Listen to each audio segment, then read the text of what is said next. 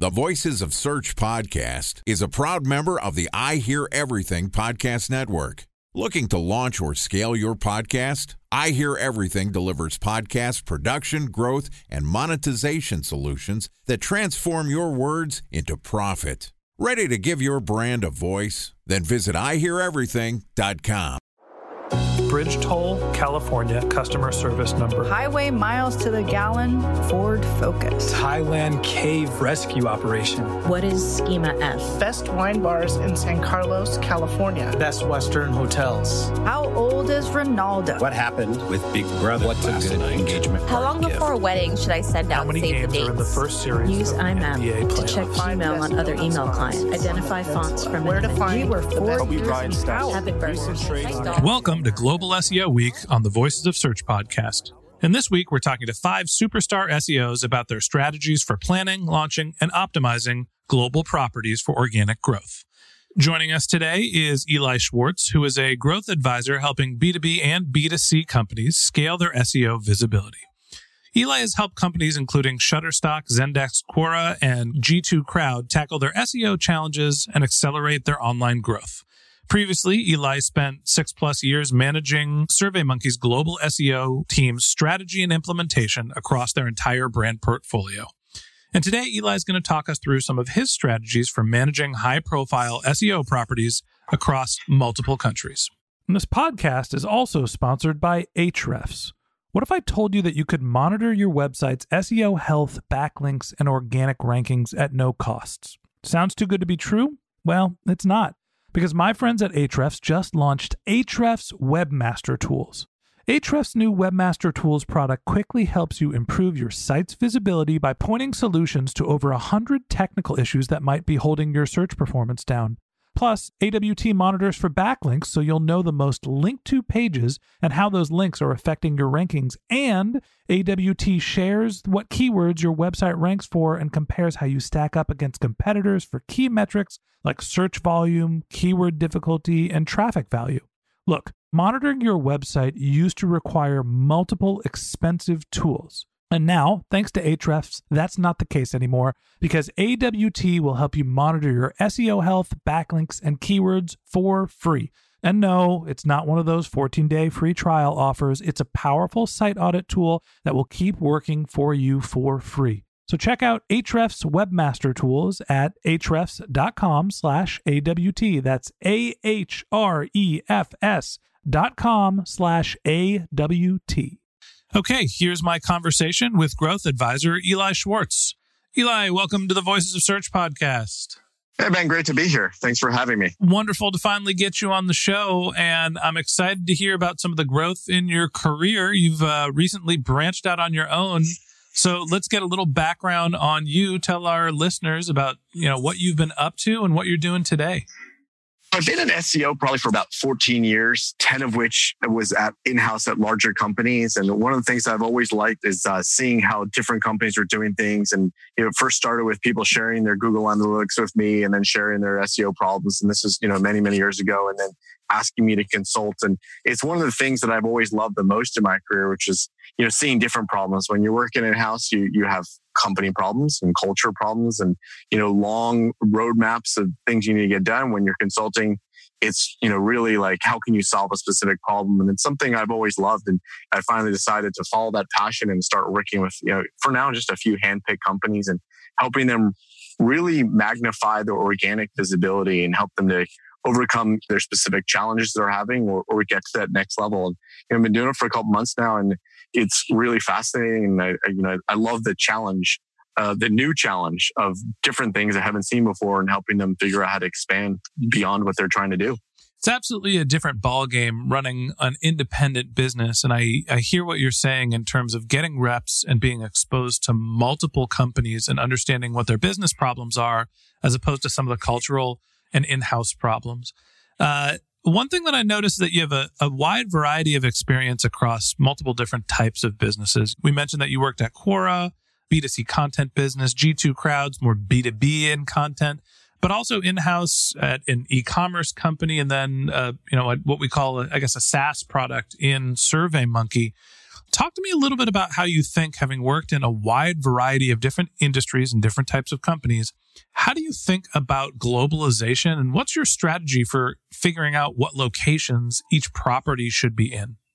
So it's an interesting question. You know, I if, I stumbled into international SEO and global SEO while I was at SurveyMonkey because they they had an international product. They had customers all over the entire world, and the site was itself translated to 17 different languages, and they accepted currency from people all over the world. So they they wanted to gather those customers and acquire customers from different parts of the world. And I started learning international SEO from that. But I would say, you know, this is a skill I really tried to hone and I had the opportunity to hone. And I thought it would be something that every company would eventually want to start doing.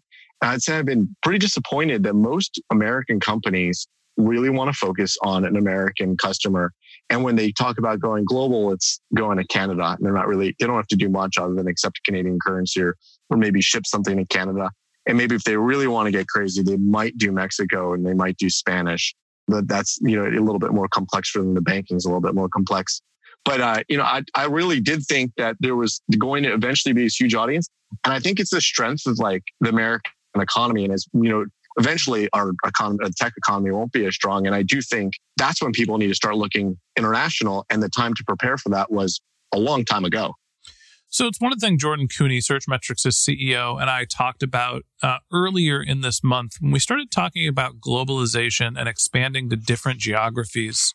Uh, there's really two approaches. There's expanding your existing site to be able to have content, but not necessarily changing your business offering. And then there's really setting up multiple different sites.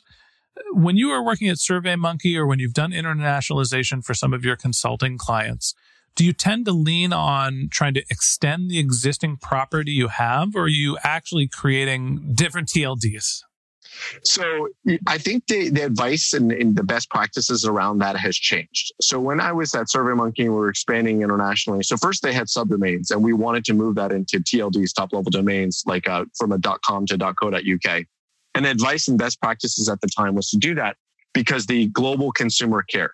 So a UK consumer cared if it was .co.uk or a US consumer cared if it was .com and they were not necessarily going to shop on .co.uk. I think that has changed in the last few years. And one of the things that's driving that is mobile first. So when you think mobile first, obviously the results are you're building something for mobile and the results are showing up on a mobile screen. Google actually doesn't show the domain at all. So that domain wouldn't necessarily play into a buying decision. So I think if we're doing things for consumers because we want them to see it, we shouldn't bother with a domain because it is definitely more complex from a, an SEO standpoint. You're taking, let's say you have a .com, now you have to make a brand new .co.uk for UK or .ca for Canada. And you want to make sure you get all your rankings and, you know, there's all sorts of hreflang considerations. There's migration considerations. There's redirect considerations and certainly risk. And if the consumer doesn't care, I wouldn't bother going down that risk at all. And I'm not even sure Google cares because the consumer doesn't care. So talk to me about your playbook when you decide you're going to expand internationally. You know, you make the decision first whether you're going to be creating a subdomain or whether you're actually changing the top level domain. What's the process that you go through once you made your decision which direction to head? You mentioned things like migration, you know, you're you're setting your language. What are some of the other things that you're considering and what's the order of operations? So the, the first thing that you have to do is really identify which country you're going to go after. There's, uh, let's say 180 countries in the world. Are you going to go after a completely different culture? Are you an American company? Now you want to go after, say, Mexico. That's a different culture and a different language. Do you want to go after Canada, which is very, very similar? Or do you want to go after the UK, which is a completely different culture, but a very similar language? So you've identified that. And then from there, you need to decide what are the things that you need to do. So say you're going after Canada. It's very possible the only thing you need to do there is make sure you accept Canadian currency, comply with Canadian laws around CAN-SPAM. They have their own version of CAN-SPAM and then have a privacy policy that encompasses Canada. Now you want to go to the UK. For now, the UK is part of the EU. So you want to make sure you comply with the you know, GDPR, of course, and in European laws. And then you, the next thing you want to do from an SEO standpoint is determine whether your content is appropriate and the keywords you're using are appropriate for a UK audience. British people have different ways of referring to things that in American English, we don't. And obviously, because they refer to things differently than us, they're going to search differently. And it's not really those little nuances around do they use an S or a Z for localization or optimization. It's really nuances of like, are they even going to search for the concept of localization? We may in the US or in, in American English search for that concept of localization. And in the UK, they're not going to. So it's, it's determining the keywords. And if you get, if they're different keywords, then maybe you need different pages. So, some of the things that you mentioned is first off, you need to have a sense of what the regulatory environment is like. What are the resources that you're going to to understand the regulation for a given country? I'm sure there's nuance depending on where you're expanding. What's the best way to figure out what's going to get you into trouble and what you can get away with? A lot of Googling. I mean, luckily, I think the regulations are pretty standardized. I think, you know, for now, the UK is a part of the EU, so there's just European law. Canada's a little different but just a lot of Googling to figure out what laws you need to comply with. If you're using any services, most of them will, you know, force you to comply with those laws. Using MailChimp, you know, MailChimp will want to make sure that you comply with the Canadian law and the American law and GDPR. But I don't know that there's one perfect resource. Unfortunately, the best resources are going to be government homepages, and they're usually not great about informing the uninformed about what you really need to do. So you have to do your homework. There's a fair amount of research. And this is one of the reasons why working with somebody who's done a fair amount of internationalization, if you're doing this for the first time, getting an advisor might be a good idea. Talk to me about the keyword research. You know, you mentioned that there are some language changes, even when you're not changing the underlying language, when you're not going from English to Spanish. Uh, the example you used was, you know, in, in the United Kingdom, you know, some of the words are different, even though you're still in English. My favorite example is the term pants from my understanding, the word pants is the equivalent of underpants here in the United States. So if you're trying to sell pants, you should probably be saying something like knickers. I'm sure maybe I'm exactly. I might be flipping those words around, but there is some sort of, you know, different way that they are using a very standard term here in the United States. There's language changes. How are you figuring out what those keywords should be and, and how are you avoiding getting yourself into trouble with uh, some same language changes? So yeah, there's a great example for the UK. So that the first thing is really, and I do this in any language, look at the competitors, see what the competitors are using. Go to uh, a competitor's homepage and look at what they have in their navigation, because that's usually going to be the most important words, and they're giving away essentially their keywords in that language.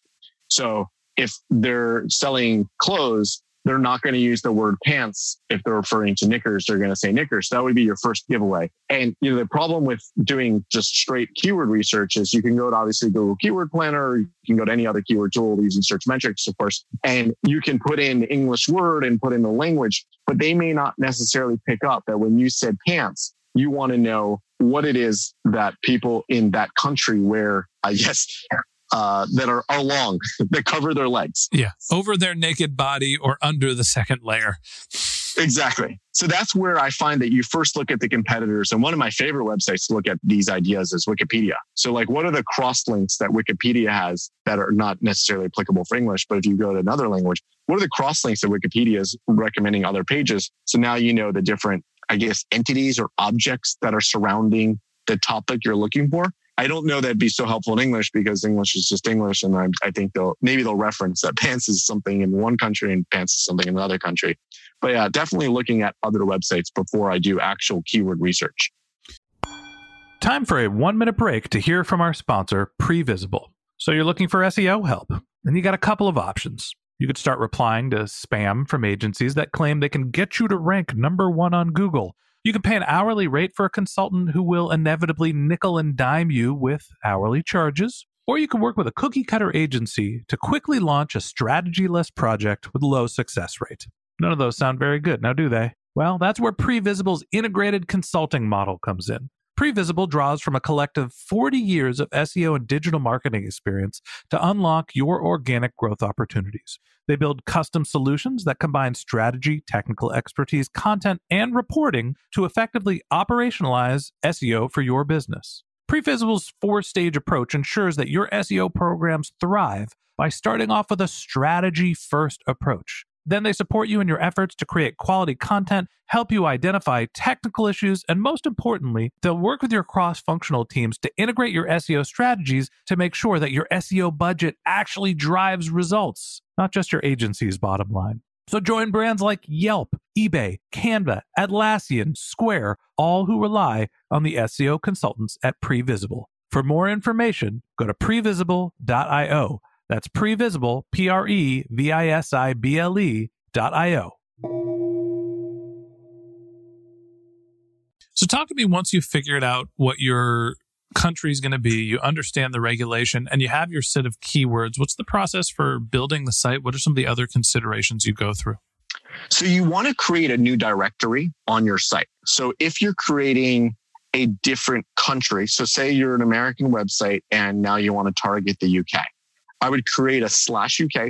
We're throwing out the concept of doing a subdomain. We're definitely not going to do a TLD either. That's really expensive and complicated. You may want to do a TLD if there's a completely different product or regulatory environment. If you're like a bank, so maybe you want to have a different UK bank website and you don't want to just localize your American bank website. But if you're an e-commerce website or you're you know, a SaaS product, there's probably no reason to even think about the TLD because it's not going to offer you any SEO benefits. So you want to create a subdirectory and you want your subdirectory to be very clear that it's targeting one country. And you either need to do two letter ISO codes or three letter ISO codes. So a two letter ISO code for the UK would either be GB or UK. And the reason you want to do that and not make up one, like for the UK, you don't want to do um, I don't know, UNKIN for United Kingdom, like a shortened United Kingdom, is because Google doesn't know that that is referring to the, the UK. So you want to do what they know is referring to the UK. I think for another three letter code for the UK is you can, or the three letter version is ENG for England. So you're creating this new directory. Users sort of understand it if they're in that country. Google understands it and they know that that content is localized to them.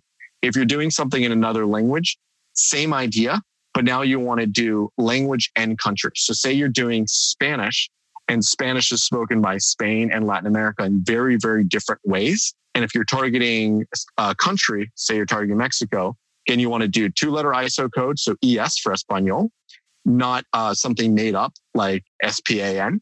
And then you want to do the two letter ISO code for the language. So ES MX for Mexico or ESPE for Peru. So you're really defining where your content is and what that audience should be. And then as Google crawls it, they're going to see Spanish. No real way to make it perfect, but ideally, an English user should not be ending up from Google on that page. What do you do when you have multiple different languages for the same country? Same idea. So that's why you want to have that country folder. So it depends whether country or language is more important to you. So if language is more important to you, you want to have ES slash MX. So then you're, you have this entire bucket of Spanish languages. If countries are more important to you and you're target, say you're e-commerce and you're shipping and it doesn't matter what language they speak, but you're shipping to the UK or you're shipping, or better example is actually you're shipping to Switzerland where they speak three languages. So here's your e-commerce page for Switzerland. And now you as a user can choose whether you're looking at the German, the French, or the Italian. So it really depends on your, your hierarchy for your actual company rather than the hierarchy for SEO once you have your site internationalized and you have your keywords created, your content's been translated appropriately, you're marking all your content for what language and what country it is, and you've published everything. Talk to me about the process of optimization. How are you thinking about optimization and how are you not getting buried having tripled your site when you launch for two other languages? Let's be clear, you are getting buried. I mean, that's one of the things that I've always had a challenge with is that you've created a whole new entity you now need to monitor and it's a whole bunch more work. So you will be buried and that's where you're just going to have to do a lot more work and create more processes. Dashboards are great. So something Google Analytics would be great where it's a dashboard of your review. One other plug for wanting to do a subdirectory versus a subdomain or a actual TLD is if you do a, a subdirectory, it's the same domain. So you're, you only have one analytics account you're logging into and you can create a dashboard out of it. Whereas if you had a different domain or a different subdomain, that's a whole different property, harder to have in the same dashboard. So you're probably going to be buried. But what you want to do, and actually we skipped a step, the optimization piece, very important that you use a local.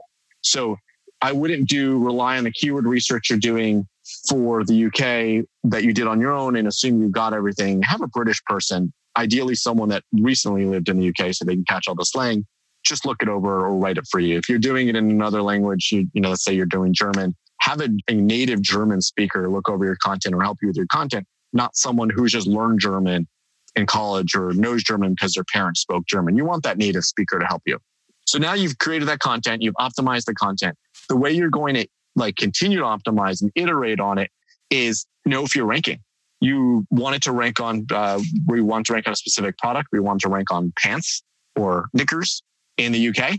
I'm usually not a fan of monitoring keywords, but I would do some manual searches or, you know, set up some keyword monitor, ranking monitoring and see if you're showing up in the top 50 for knickers. If you're not in the top 50 for knickers, you've done something wrong. So that would be the first step. You may not get to number one, but you definitely want to be making progress towards where you could rank.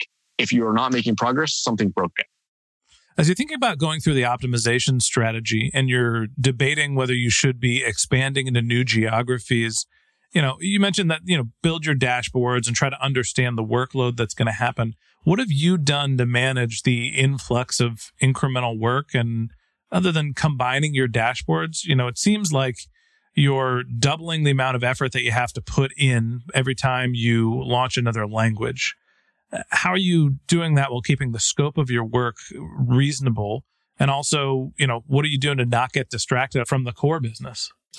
I'd say that's a, a very difficult challenge. That's where people bring in consultants or hire more people to their team. Yeah, the mistake that many sites or companies will make is think that it's not doubling the scope of their work. If you've added another language, you know, you're expanded your audience, whether a product audience or just a readership audience to another country, especially if that other country is speaking another language, you have absolutely doubled the scope of your work. And it's likely that you're not going to be able to do the same level of, of work on both of these entities that you were doing before. You're splitting focus. So I would, uh, you know, encourage people to hire a consultant, hire more people on their team, or get more resources that will will help monitor things. What people will do wrong here is that they will sort of not do that, and then the quality of their original countries, likely the you know the audience here is going to be focused on the U.S., so likely the original country will suffer. Or if it doesn't, the expansion country or expansion countries will not get the focus they deserve. Talk to me about some of the challenges you've faced, you know, whether it be at SurveyMonkey or, or any of the other companies that you've worked for in house, prioritizing international expansion as opposed to some of your other efforts that are more domestically focused? I'd say that goes back to my earlier point on whether there's a global focus by US companies. So the the challenge is that there could be so much low hanging fruit when it comes to other countries, but it will usually be under resourced because it, it won't be as important. That other country or the kind of the entire concept of international may not be as important as the domestic audience. So that's probably the biggest one is that you've put the work in, you see so much opportunity. There's things that need to be fixed. Maybe it's website hierarchy, maybe it's content, maybe it's the need to expand. And this may fall on deaf ears because it's just not a focus right now for the broader company. And it should be because when it's time to go international, say, you know, hopefully this never happens in our lifetimes, but you know, the recession will come when the recession comes and suddenly Europe is doing better than the US and companies want to be focused on Europe, you can't do SEO overnight. So that's, you know, why it helps to have done it. Be ready for it. Maybe not necessarily be selling to the audience, but as soon as the audience is there, you are ranking. Last question for you is you think about the global audience in SEO. You mentioned that it's great to have somebody in local market doing some of your keyword research. Uh, how do you feel about, you know, hiring your SEO team locally here in the United States? Or should you be branching out and actually hiring satellite offices and people that are going to live in market to do this work? What's your thought on, you know, building the team locally as opposed to a, a global team? So I've worked with international SEOs that don't speak any other languages. And I, I don't think their location or their language abilities is the biggest barrier to success. It's really their talent. So wherever there's a talented person with SEO and creative skills around digital marketing, that's the person you want on your team wherever they are, whether they be here or whether they be in, you know, a European office or another global office or just located somewhere else working remote. I think most important is their SEO skills. Second is their ability to understand the language. If they don't understand the language, they can find someone who can just read and write. That's really all you need is someone that reads and writes and knows the local language. Okay. Any other last tidbits of advice for people that are thinking about global SEO or how you can manage a global SEO team? Yeah, I think that when it, the most important piece of global SEO is that it really just is SEO and it, it's matching keywords. And I personally think that the international search landscape isn't as complex as the English one, just because Google's putting more resources into English. So whereas in English, you have to be so, you have to watch for intent and make sure your keywords are not just relevant for a match of what someone would be searching, but relevant to the intent of what a user searching. When it comes to international, I don't find that the synonym matching is as good. So it becomes even more critical to make sure using the exact word. So it, you know, English was a bad example. We were talking about pants versus knickers, but in German, whatever that difference is, if you don't use knickers, there's not going to be a synonym matching for pants. So the keywords become absolutely critical. Okay. Well, Eli, let me just say we appreciate you giving us the advice. It's great to have you as part of our Global SEO Month. Congratulations on branching out on your own. And uh, thank you for being our guest. Great. Thanks for letting me be here and share my, my thoughts on, on uh, international SEO. Okay. All right. That wraps up this episode of Global SEO Week on the Voices of Search podcast.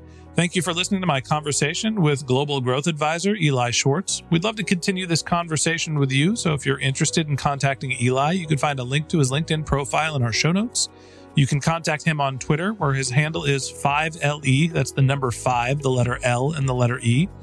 Or you can contact him through his website, which is elischwartz.co, E L I S C H W A R T Z.co.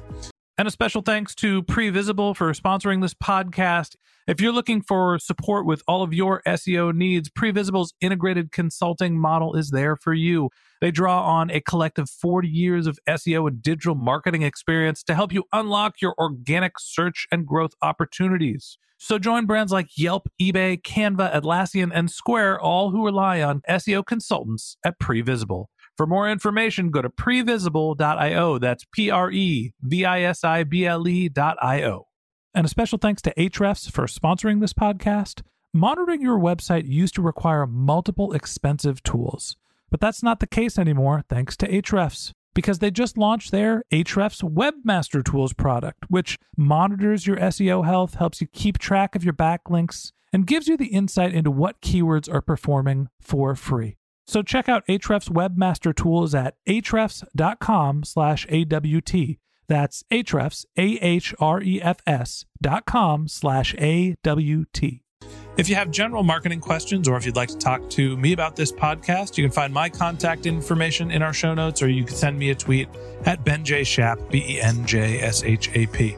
And if you like this podcast and you want a regular stream of SEO and content marketing insights in your podcast feed, hit the subscribe button in your podcast app and we'll be back in your feed tomorrow morning. Lastly, if you've enjoyed the show and you're feeling generous, we'd love for you to leave us a review in the Apple iTunes Store or wherever you listen to your podcasts. Okay, that's it for today, but until next time, remember the answers are always in the data.